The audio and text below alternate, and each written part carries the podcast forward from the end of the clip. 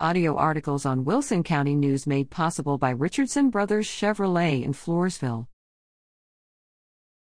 America's seniors have more energy, but pandemic pushes against notions. It's not how old you are, it's how old you feel. Survey after survey show that the majority of senior citizens don't feel like senior citizens. They feel younger and more active than they thought they'd be, whether you ask a 55 year old or a 70 year old. When we were kids, old folks looked and acted old. Today's kids are amazed at the energy and spunk of 70 year olds and even 80 year olds they encounter, said Rebecca Weber, CEO of the Association of Mature American Citizens. Meantime, the COVID pandemic may be giving youngsters new ageist notions, she warned. The website https colon slash slash brightside.me slash says it's all because we each have our own biological clock, and it rarely coincides with our biological age. American researchers have come to the conclusion that biological aging in recent years has been happening more slowly, which is why subsequent generations stay younger looking longer. The plain fact is that most of America's 70 year olds and 80 year olds don't feel or look their age these days. One study, the results of which were reported last year, compared two groups of seniors. The first group consisted of individuals who were born between 1910 and 1914.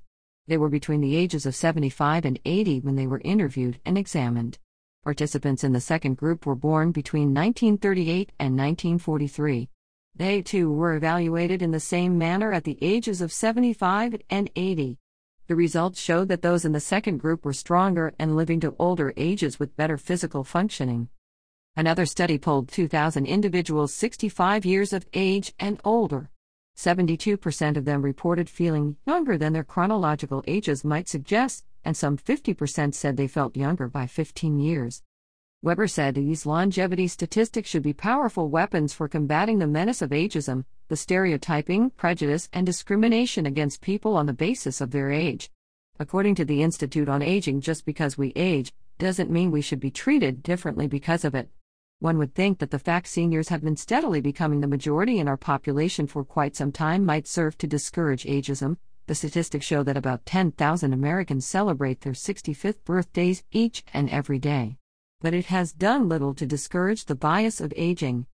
The Reframing Aging Initiative describes ageism as an implicit bias, the unconscious attitudes and beliefs that lead to snap judgments about older people. The initiative says ageism is bad for our health and for our economy. It makes us sick and costs our nation billions in avoidable health care costs. Ageism also stifles the economy by limiting the participation of older workers despite their years of experience. So, how do these unconscious attitudes form? Some say it is due to the stereotyping by younger generations as a means of rebelling against the authority of their elders. That may be true, and if so, perhaps the pandemic has exacerbated the notion, according to Weber. She cites an American Psychological Association report that COVID may reinforce ageist beliefs.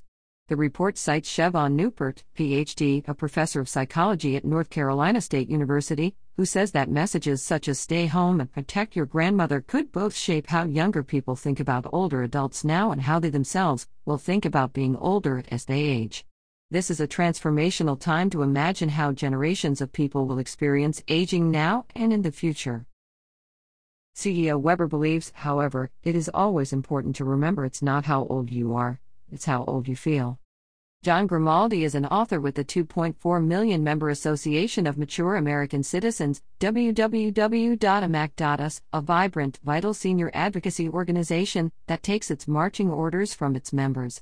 Contact John at jgrimaldi at verizon.net.